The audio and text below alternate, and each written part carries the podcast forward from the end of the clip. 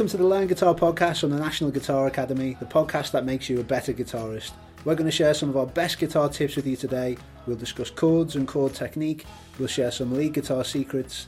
We'll tell you how to sound more rhythmic and musical, and we'll also teach you some music theory.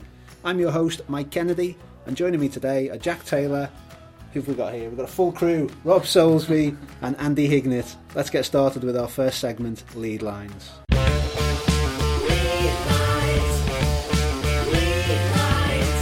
Okay, lead lines is the part of the show where we discuss lead guitar techniques, scales, riffs, solos, and secondary guitar techniques. Okay, today we're going to talk about the role of a lead guitarist. This is super important. Um, Jack, you came up with the idea for this one today. I really like this concept that we're going to discuss. Do you want to just expand on it a little bit? Yeah, so I think when many people think of a lead guitarist in general, they just think about someone who takes solos, you know, those shred guys with like epic, you know, hair blowing in the wind. I think that's what most people think, but it's really not the case, is it? So like Steve Vai on, on top of Mount Everest, like yeah, I think he actually uses a fan on stage. I've seen him. There's like a genuine fan which Does he? blows To his give hair him, back. to give him the hair lift. That's awesome. And you Yeah. have to dash across the stage as well, don't you? Zoom. But yeah, I think even though that's the stereotype, it's not the actual case. Like there's loads of really great lead guitarists who don't do that, who Yeah. use more chords and stuff to embellish ideas. So we kind of wanted to just clear the air a little bit today and figure out, you know, what is a lead guitarist and what do they actually do. Fantastic, fantastic suggestion. Really good idea. Andy, what do you think, mate, when you think about a lead guitarist? Like, what's the role of a lead guitarist? Because we can, you know, we can talk about scales and riffs and all these different things, but you know, at its kind of top level, what's the role of a lead Yeah. guitarist? Well, the basic role, uh, in contrast to rhythm guitar, is where rhythm guitarists are usually playing chords, lead guitarists are usually playing melodies, and they might extend those melodies into mad solos, like Jack was saying, or, and stuff like that, or Yeah. all sorts of on-stage antics. But primarily, their role is actually to play melody. Rob, how do you see it? The Uh, I role s- of a lead guitarist. The role of the lead guitarist for me is the emotional kind of driver for the music. The With- person who, Without the epic hair. yeah, So you need more than regardless, you need more than regardless hair. that, yeah, you need more than hair and a funny duck walk or whatever. it's just yeah, it gives I think just emotion from a sense of humour or like a surging kind of macho or whatever or something more wistful. It's, It- It's interesting, isn't it? Because one of the things I think that you see, you know, like you see here in this discussion that we're having, is that music is, you know, many things to, it's different things to different people. And I think lead guitar is different things to different yeah, people. sure. It all depends on where you, how you approach it from. But I think, you know, specifically, you know, in, in my mind, the lead guitarist job, it isn't to deliver an amazing solo. That's part of the job.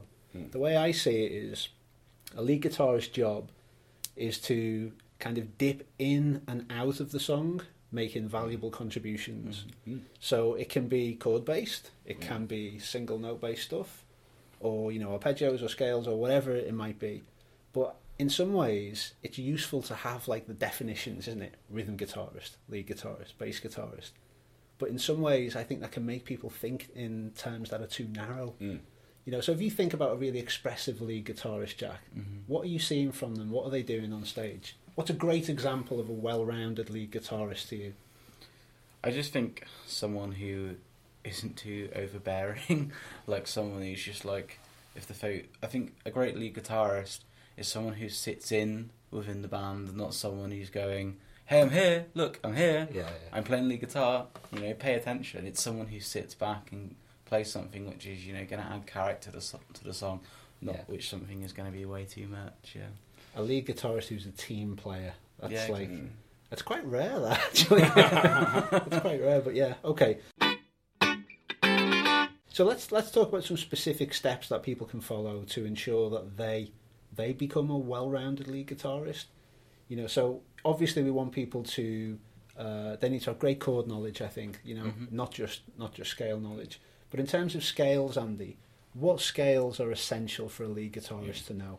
Yeah, well, the, the first scale I would show to anyone would be a pentatonic scale. I think if, if you only ever learn one scale, it should be that. You should learn more than one, but if you only learn one, that should be the one you learn. So like classic minor pentatonic, Yeah. that's where you would suggest people Yeah. start. Okay, and then where would you suggest they go next? From there, we'd probably go for major scale. I think full major scale. Awesome. Um, okay, so minor pentatonic to begin with, Yeah, full major scale next. yeah. Then where would they? Would you suggest they go? And probably to the natural minor, I think would be the the next step. Okay, cool. So natural minor scale, and then, you know, like after that, where do you think they need to go? What do you? What would you suggest? What happens next? Uh, but beyond that, if they're still really keen to learn more scales, uh, things like modes are quite good to look at. Awesome. Okay, so there's a really nice pathway there that Andy's just laid out. So from a scale point of view, minor pentatonic, major scale, minor scale, Mm. and then you can get into some modes and Yeah. run run wild with all of that stuff. Rob, when you think about lead guitarists that you admire, Hmm. what kind of things do you see in their play that you know inspire you or connect with you emotionally or make you want to you know uh, replicate what they're doing or you know what's you know I 'cause I, think- don't want us to get too bogged down with No, no. scales is No, what I'm no. driving I at. think- you know, that's important but there's more to it than that I can. I think in some ways it's all about placement of notes, knowing when to play that particular set of notes, and it can just be one note literally, and how long you leave it to to uh, resonate or to to sustain, and it can be simple like that. But Yeah. for me, it's not about volume of notes no, yeah. no. For lead guitar, it's about the placement, because it, could be a little a fill if you like, like in drumming. But with guitar, you could have a fill, a lead fill, just at the end of of a, a line of a verse yeah and I think that's the bit that that hooks you as well. And having a good hook, I would say, a good riff or a hook, that can make it. Jack, what are some of the things that like lead guitarists, you know, that you want to see them? So we've spoke about scales. We've spoke about not just having a high volume of notes, Mhm. but picking these shots. Basically, is what Rob suggested. What are the other things that are bef- before we wrap up this sec- section? What are the other things that you'd like to see from uh, someone who wants to become an epic lead guitarist? I think kind of like um, going on from what Rob was saying, but just space and awareness. Like one thing which I've always done from playing in bands and stuff is I never get in the way of a vocalist or something. When it comes to bands, as far as I'm concerned, the vocalist is the main person in the band. You're the person who's kind of supporting them and propping them up. Yeah. And you never want to hear like while someone is singing lead guitar over the top of it, like in a verse or something. It just Yeah. sounds awful. But you can pick the moments in between when they don't sing. That's Mm. when you can just, you know, add in add in a little garnish or something like that, and it's Yeah. just it's really helpful and it helps your phrasing and it helps you sound much better because you're not getting away. It's like when you have, is everyone has that one person that they know is when you try and speak and they're just like chit chatting all the, all the time. It's usually And- me. but like you, you can't get a, a, a word in edgeways, can you? So Yeah. it's horrible because you're like trying to speak, Yeah. but like um, and it's the same thing with lead guitar. You need to give it space, you know, let it breathe a little bit. There's there's etiquette, isn't there? There's there's there's Mhm. etiquette in, in you know Yeah. in any social interaction, but you know if you're playing with other musicians, I mean that'd be actually that'd be a great topic for a, a future podcast. Would be Yeah. you know how to Yeah. jam, you know Yeah. like how Mm. to interact with other musicians. Just two final things that I'd throw in here would be from a lead guitar point of view, it's incredibly useful. In fact, I'd say it's essential that you understand keys. So we've not really discussed it in a great detail today, you know, but but two things that I w- would really recommend anybody who wants to be a really competent lead guitarist does is learn and understand about keys, and also make sure that you understand the CAGED system, so as that you've got great chord knowledge, because that massively enhances a lead guitarist. So yeah, we've covered a lot of ground here, haven't we? We've spoke about scales, how you make solos work, you know, the etiquette of being a lead guitarist, not taking over, and yeah, the CAGED system and understanding keys. So I hope you found that useful, guys. For each podcast, we create a bonus pack that expands on what we've discussed in the episode. Each bonus pack includes video lessons, diagrams, chord boxes, links, and practice material that build on the things we've discussed in the podcast. There's only so much that we can explain through audio, and sometimes it's easier to show you stuff, and that's where the bonus packs come in handy. To download the bonus pack for this episode, go to nationalguitaracademy.com slash podcast 3. And Jack, what's in the bonus pack for lead lines for this episode? So there, there'll be some um, links to some really great articles on lead guitar playing and how you can, you know, make that journey and go go forward from there. Also, some really good examples of some lead guitar playing. Okay, cool.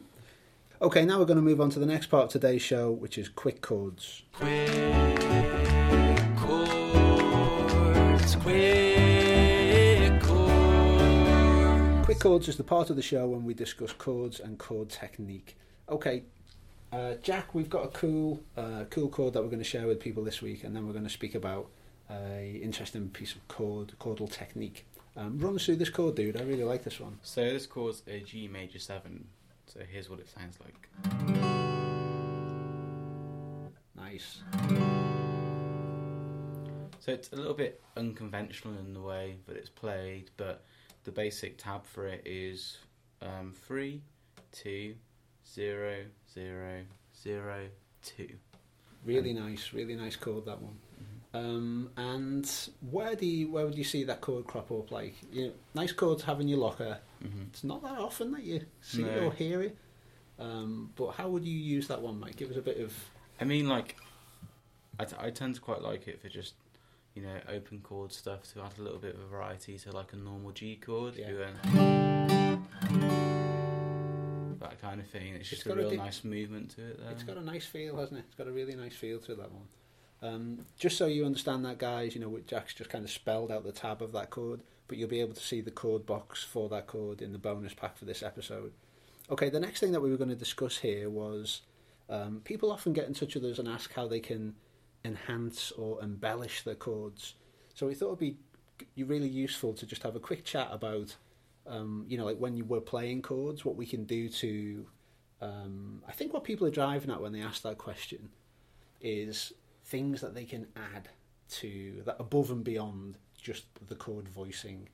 Uh, Rob, what would like when you're, you you know you're playing the acoustic at home, you're playing a chord progression that you've played a million times, you want to make it a bit more snazzy. What type of things do, do you do? The first thing I would do is have a go at lifting fingers on and off. So have hammer-ons, just and play around with that and what kind of effect it has. Also, you could play around with the voicings. So, as we've said previously, if you think of a chord as having a bass, a medium, and a treble section, Yeah. you can think how you voice them just from the basic chord. So Okay, just that. sorry, Rob, just to jump in there. Let's just give people an example of how that sounds. So, if we think, of, so here's an E minor chord. Okay, now what what we discussed there was like using hammer on. So for people that aren't familiar with the technique, that's when you just lift one of your fingers off, and then and then press your finger, pluck it, and then press your finger down.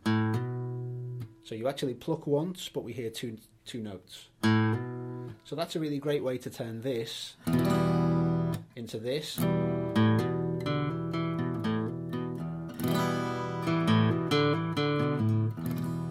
So anytime that you're raising your fingers off the notes there and bringing them down, that's a hammer on, and doing it in reverse, that's a pull off.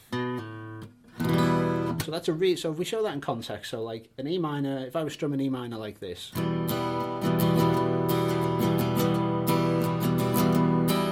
Okay, so that sounds okay. But if I try a couple of hammer-ons in there. Just sounds much more interesting, doesn't it? All of a Yeah. sudden, it's like, ooh, there's something happening in Yeah. there, you know. So I think hammer-ons are probably the easiest way to embellish your chords um, because it doesn't require you do anything more than you're sort of already doing. like yeah. You've already got those fingers there in the right place holding the chord.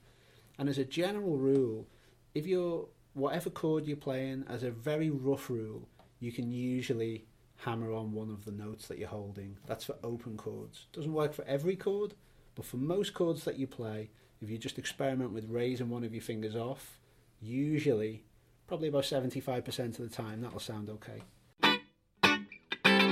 Jack, give me some other ideas. So, like chord embellishments, making a chord progression sound a bit more textured, a bit more variety. What can we do? So, a kind of really cool thing which I used to do quite a lot is you don't actually have to strum all the time. What you can do is if you're playing, say your chord progression was like E minor to G, so.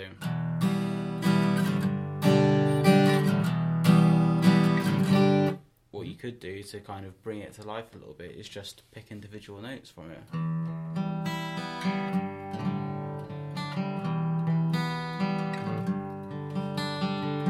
Just gives it a little bit of texture. I, I used to use it loads when I was doing like open mic nights and singer songwriter type stuff because it would just break up Great the song and it would wouldn't mean by strumming for three minutes. Like it's just a really good way of doing that. Yeah, that's. I mean, that's. I think that's really fun, a fundamental and very useful point you've made there, mate. You know, it's just that chords don't have to be presented as like a wall of sound. Mm. You know, it's often much more interesting if you just target certain parts of the chord, Yeah. or even break it down into almost like arpeggio form as you just played there. It's much more interesting to listen to, isn't it? Even if you combine that with like the hammer on stuff as well, going. Yeah. It really becomes alive. Yeah, it's good. Yeah. Um, Andy, is there anything we've missed here, mate? So, yeah, well, I- I'm quite a big fan of um, different voicings of chords. So if we have like a, a big a big load of D in a song, rather than just rather than just like the wall of sound, like you say, just Yeah. a big generic wall of D. What we can sometimes do is the maybe- wall of D. Yeah. but we can start with that D. Maybe Move up to some. Yeah. Sort move up to some other voicings, and that's all one chord, but it sounds quite varied. Okay, so that sounded awesome. So let's just make that clear to people what you were doing there. So you were playing different voicings of D. So we just we had like low D, mid D, high D. Yeah. You kind of moved through them there, and we got that kind of. There was a much uh, much more interesting spectrum, wasn't there? Yeah. Within there, Yeah. much more interesting range. Okay, so in the bonus pack for today's episode, Jack, what have we got in the bonus pack for uh, for the quick chord section?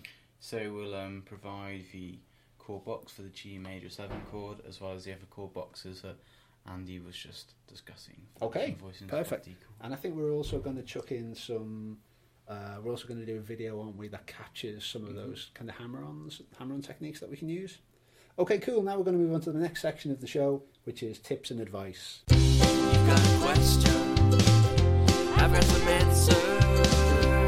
got a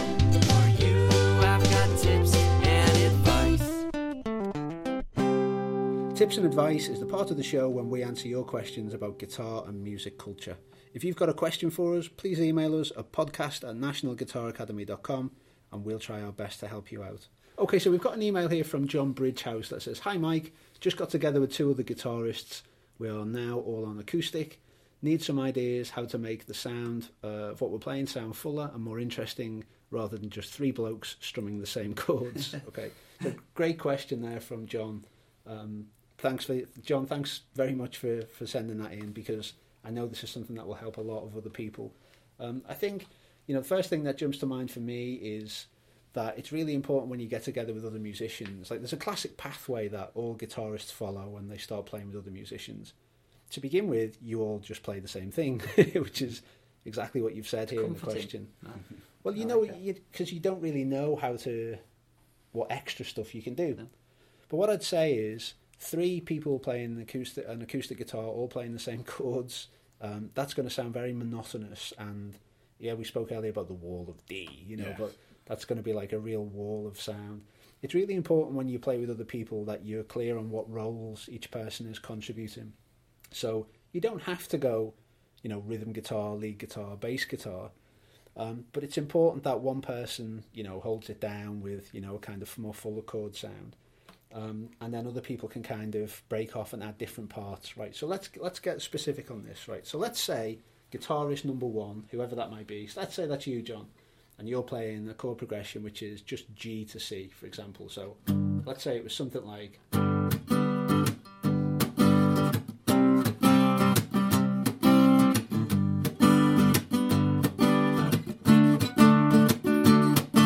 Let's say it was something like that G to C, and then G, and then D. So if everyone plays the same thing, it's going to sound pretty samey. But let's explore some different techniques that we could use there, right? So, Jack, what jumps to mind for you? So if guitarist number one is Mhm. playing exactly what I was, I was just playing, what could guitarist number two do in that scenario? So the first thing I would try and do is just add a little bit of embellishment and maybe play some different kind of chords. I mean, you don't have to play go crazy with different voicings, but you could use the same chords and just pick individual different parts of it. So, do you want to just quickly demonstrate Yeah, cool. that? Okay, so what you're going to play here is you're going to target some different parts of those chords. Yeah, just like different sections. Okay, it, so let's do that. So.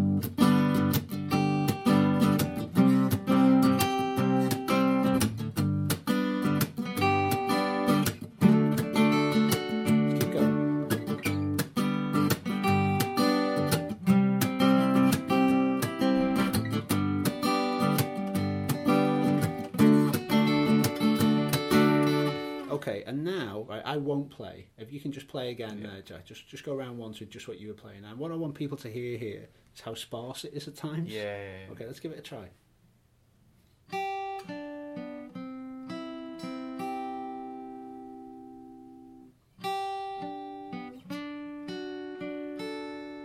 Nice. Lots of silence. Yeah.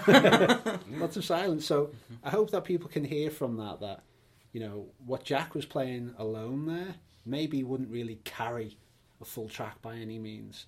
But what we're doing here is we're contributing different things in different layers that overall adds up to a mm. better overall sound. Andy, when you you know like when you think about this, so imagine you've got three students in a room. Yeah, They're all got their acoustics. They're all dead keen. You know, Yeah. they all want to get cracking and contribute something. yeah. Like, what guidance would you give them beyond what we've suggested here? Well, I mean, if you've got three guitarists, that can be a bit crowded.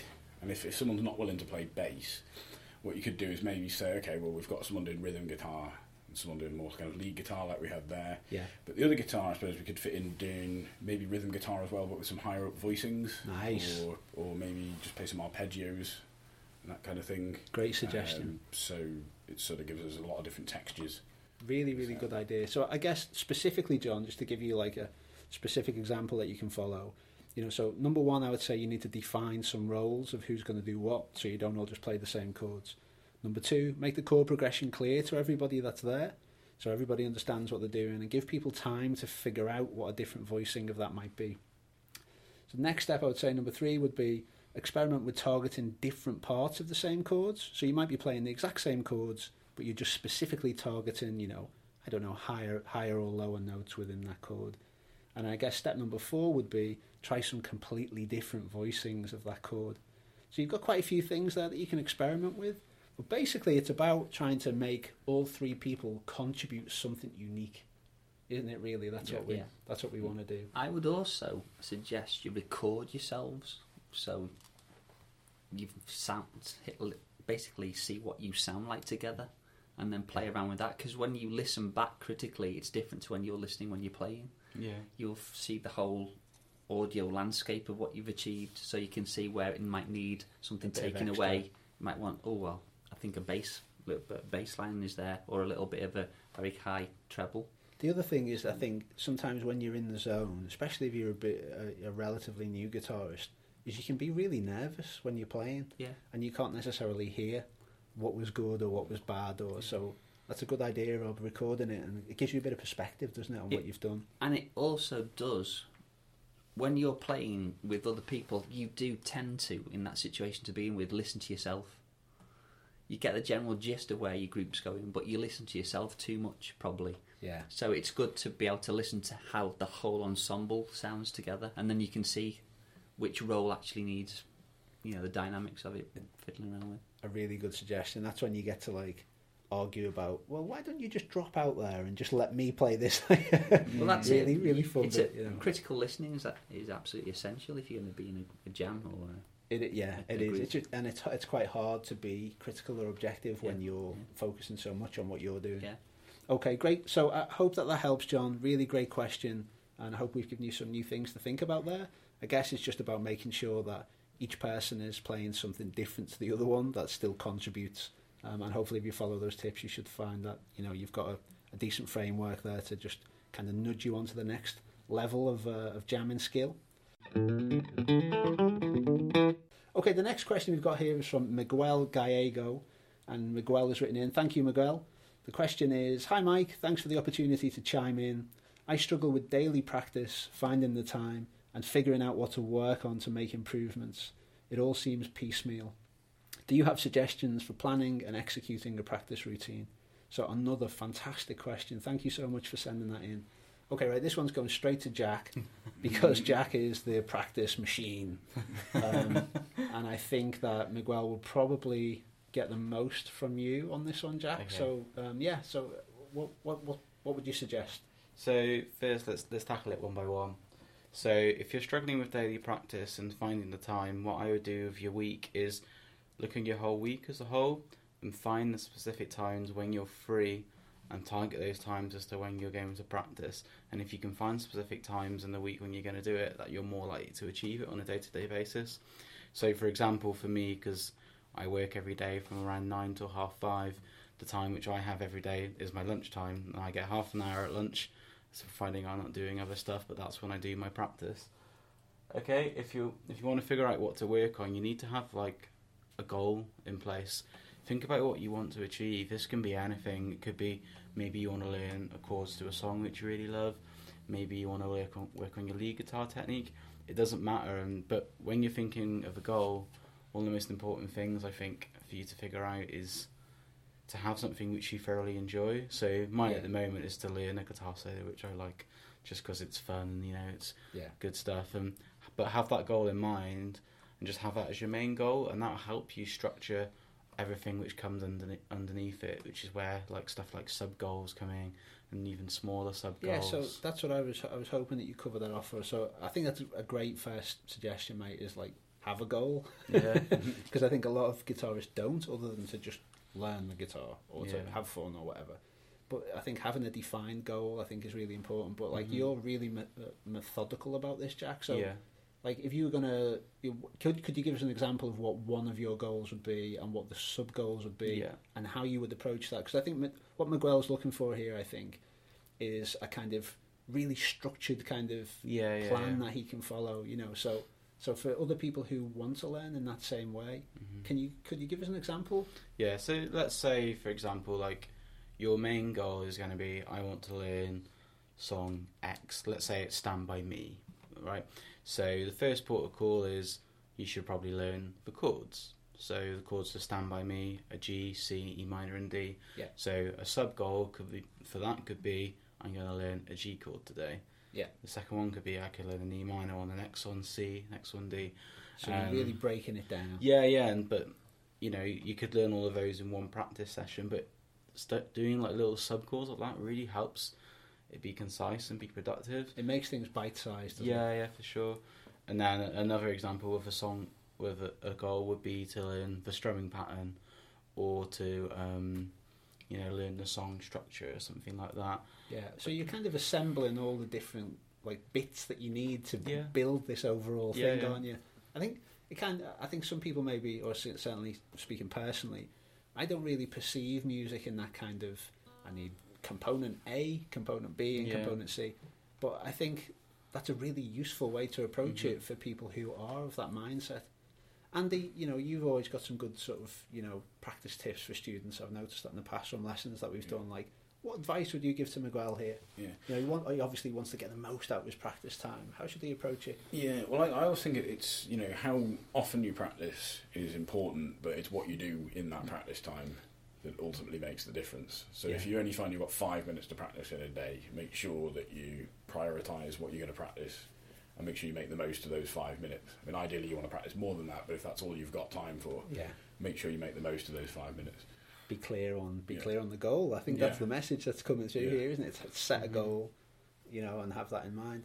Rob, what do you think? Like, because I mean, yeah, as I said, you know, speaking personally for me, I've never really had a practice routine or regime. You know, maybe that's why I was so bad for so long on the guitar. you know, but, you know, I never had like a, a practice that you know goal. But my my goal was just have fun, rock out, dude. You know, like that was my sort of Yeah. outlook.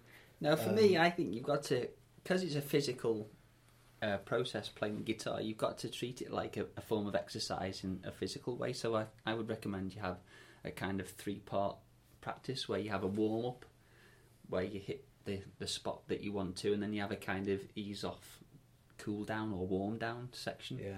because uh, especially when you're just uh, starting out, it takes a toll on your fingers, your Yeah. fingertips, your so, yeah. forearms or your shoulders. So making sure you're warmed up and you've you've got that flexibility, and also by having a slight warm up, it gets you in tune with the guitar and the whole sound of what it is you want to achieve before you address it. So it's an orientation kind of thing. There's loads of good advice there. I wish you three had told me that like 20, 20 years ago because there's so much good advice there. Um, I hope that helps, Miguel. There's certainly you know tons and tons of, of wisdom in what the guys have said there. But I mean, for people who you know maybe a bit more like me and kind of don't really like the idea of kind of practice time, you know, and being structured about things, I guess I would say, um, you know, just follow the things that you're really really passionate about in music because some people, um, you know, just don't perceive, they don't come to the guitar from a place of achievement. Mm. You know, they come to it as an escape, Mm. or they come to it as a way to relax or express themselves. And and sometimes the idea of structured practice it isn't compatible with that. Mm. You know, so but it's hard, isn't it? Because Yeah. structured practice is what makes you better, Mm. which will make you you know much more likely to be able to achieve the goals you want. So I think you do definitely need a bit of practice in there. Okay, in the bonus pack for this segment, what you're going to find is uh, I've got a really useful video there from a guy I found on YouTube called Jim Lill with some practice tips, which is really cool. We'll include a link to that, and also uh, we'll include. Uh, some chord boxes for some movable shapes that will help out with uh, John's question, and also we're going to include some uh, chord practice drills, a very structured program uh, that we put together there, uh, which will be useful for Miguel. So if you want to check them out, go to nationalguitaracademy.com slash podcast three. Okay, now we're going to move on to the next part of today's show, which is rhythm section. Rhythm, rhythm, rhythm,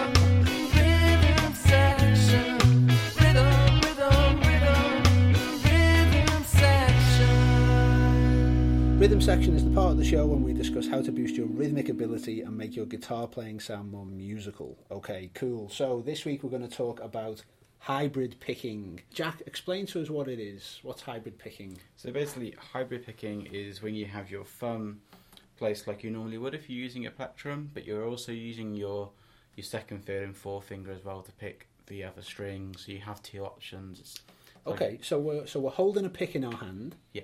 And but we're also finger picking at the same time. Yeah, right? yeah. So that blows my mind completely. So, like, how do we do that? Can you explain that to people? Like, people will be listening to this who've never Mm-hmm. heard of it, and they'll be thinking, "How can I play with a pick and my fingers at the same yeah. time?"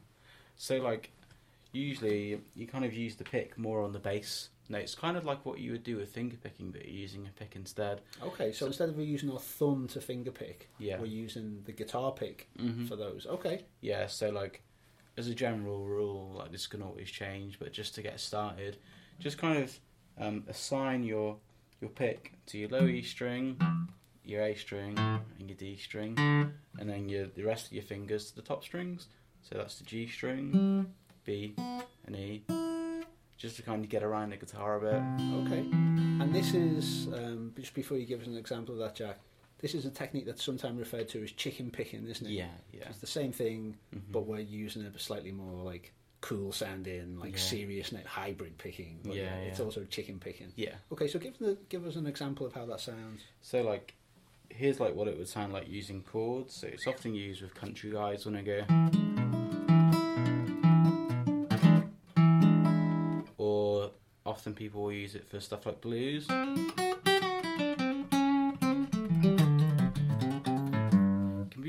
Genre. Like it's just an, it's a really useful asset. So what's the benefit of it? Like, what's like? Because obviously it's like really quite fiddly to do. Yeah. You know, it requires people to learn a really sort of unusual technique. You Mhm. know, using the pick and the fingers. What's the benefit, Jack? What do we get from hybrid picking that we don't get from you know alternate picking or finger picking? I personally think hybrid picking's quicker than stuff like alternate picking and um, stuff like finger picking as well. Just because you've got more things making contact with the string. Yeah, yeah, and like you just got more kind of options with it really. Even though finger picking is great for adding texture, hybrid picking goes that extra mile in many ways because you can still You get vary the tick, from yeah, the you get, yeah. but you can still go.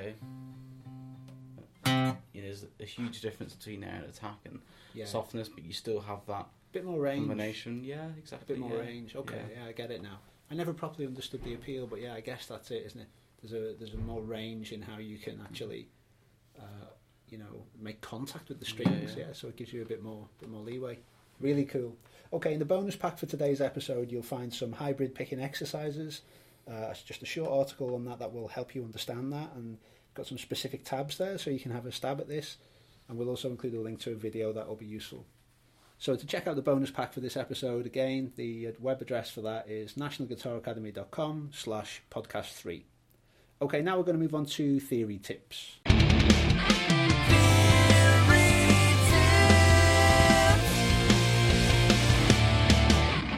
This is the part of the show where we share some bite-sized music theory tips. Okay, this week we're going to discuss something that's, I would say, absolutely essential knowledge for anybody who has an interest in lead guitar. And I'd say it's useful knowledge for people that maybe you know aren't necessarily like you know shredders, but they still want to understand how the guitar works.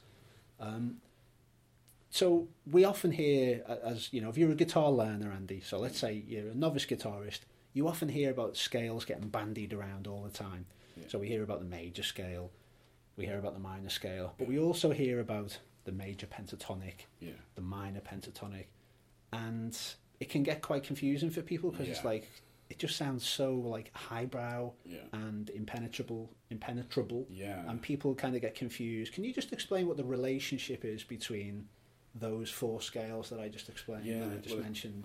Yeah, well, it's like you say, I used to be quite scared of scales because you heard all these different scales mentioned. It just seemed like a minefield of, of infinite patterns of notes that I was Yeah. supposed to learn. But How many scales are Yeah. there? It's like yeah, there's a million. Yeah. the best place to start is with the pentatonic. So don't try not to think about any of the scales and just start on the pentatonics. Yeah.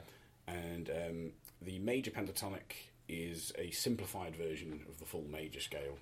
And it's simpler in terms that it's got less notes, so it's easier to play, but it's also easier to use.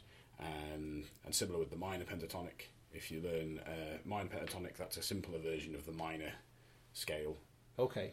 So so the, I guess the key point there is that we don't want people to think that the major scale is a different scale Mm. to the major pentatonic. Yeah, The major pentatonic is the major scale, but Yeah. just in abridged form. yeah, So the major pentatonic scale is the major scale with two notes taken out. yeah, So Yeah, so for example, say you had the, the major scale of C, the notes of that scale, there's C, D, E, F, G, A, B, and back to C again. yeah, So what basically you do is, that's eight notes, pentatonic, penta meaning five, you strip that back to the five essential notes of that scale, so you've got C, D, E, G, and A, and back to C again.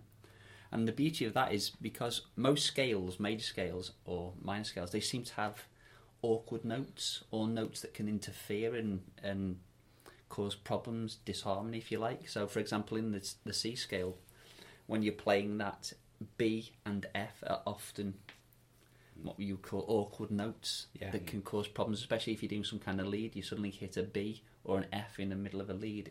It can cause awkward moments uh, Yeah. in terms of sound. So, I like that. It can Yeah. cause awkward moments. Mm. So like whereas that. if you've got just you you just playing in the uh, pentatonic, you don't t- tend to ever go out of tune. Literally, So there are the pentatonic scales are much more forgiving yes, and they're more portable. They can be Yeah. moved around Yeah. the guitar neck yeah, in a way where you're going to be much more less likely to encounter those awkward moments. yeah.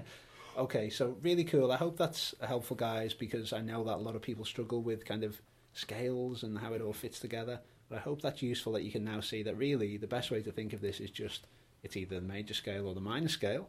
And if you want to make them easier to play and more portable, you can play those two scales in their pentatonic forms. In the bonus pack for today's episode, you'll find some really cool tabs of all of the scales that we've discussed there, but also some full neck diagrams so you can see like where those scales are on the whole guitar neck. That'll be really, really useful.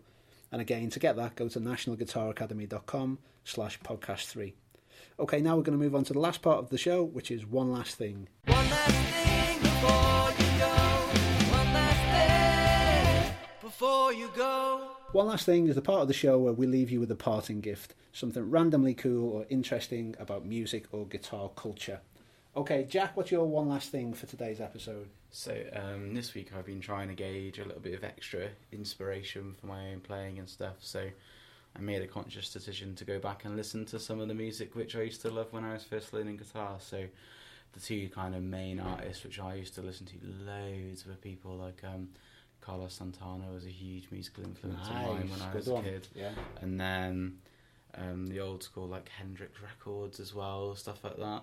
So just been diving into those. So I guess my kind of one last thing would be to find out who your musical heroes are and trying to, you know, listen to them on a regular basis. And even if you want, go go out and try it and see them because that really helps, you know, amplify your view of your musical heroes when Yeah. you get to see them in a live, you know, environment. Really cool. Really cool. Thanks for that, mate. Yeah, I think they're like two, you know, different guitarists, but they've got a similar thing going on, I think. Yeah, they? it's the whole- the whole, like- like the whole improv thing, isn't it? And you know, like And the people just going yeah, they're going a bit mental for going to like, Yeah. improvising. Yeah, really cool. I'm pleased you've done that, mate. Just to kind of like, because I think there's a danger, isn't there, after a while, especially as you become an advanced guitarist, that you can you can lose sight of that Yeah. original like, you know, inspiration or love or like whatever it was that got you fired up to learn in the Yeah. first place. Yeah, that's really cool. I like that one. Andy, what's uh, what's your one last thing? Uh, well, and as well as playing guitar, I also play the banjo and the mandolin, but I don't play them anything like as well as I play the guitar. So I've been practicing those to try and improve on those a little bit. Nice. Yeah. Okay, so your recommendation would be that people explore some other stringed instruments. Yeah. What about the uke? Does the ukulele get a look in, get a look in here, or are you like mandolin and banjo only? Well, I have a ukulele as well, but I haven't played that for a while, so I should probably, yeah, also find some time to practice that. Yeah, really cool. One of the good things I think about playing other stringed instruments is that you can bring a lot of the skills that you have from the guitar over. Yeah. Mm-hmm. Okay, you might have to relearn, diff- you know, new chord shapes, Mm. um, but you've like you've got lots of that kind of muscle memory and dexterity. Yeah. So, but you get to explore it with a completely different Mm. voicing, don't you? Really cool. Rob, what's your one last thing? Well, I've been convalescing after an operation on my shoulder, so haven't been able to actually partake in something musical. However, I have seen an intriguing message left on the robertplant.com website which says anytime now. So Mm. rumours are rife about does it hint at a Led Zeppelin reunion? The Great so, Conjunction. Yeah, it's Yeah, like it's finally happening. so who knows?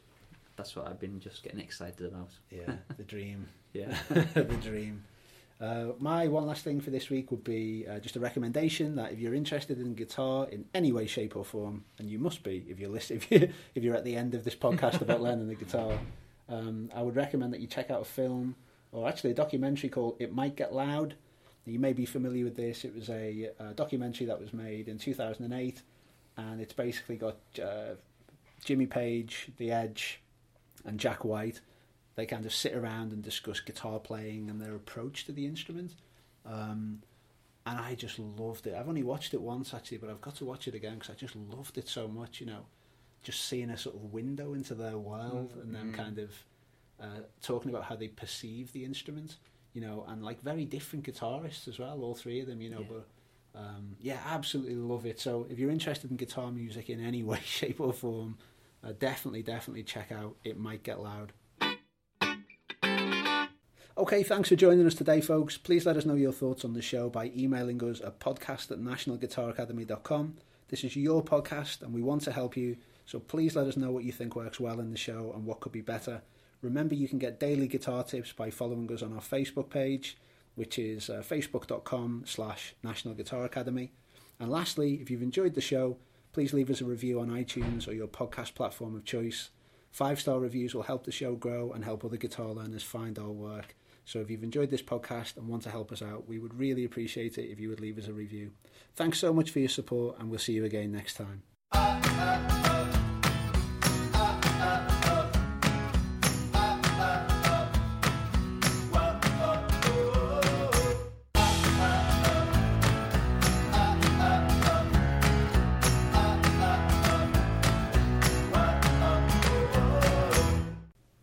Each podcast, we create a bonus pack that expands on what we've discussed in the episode.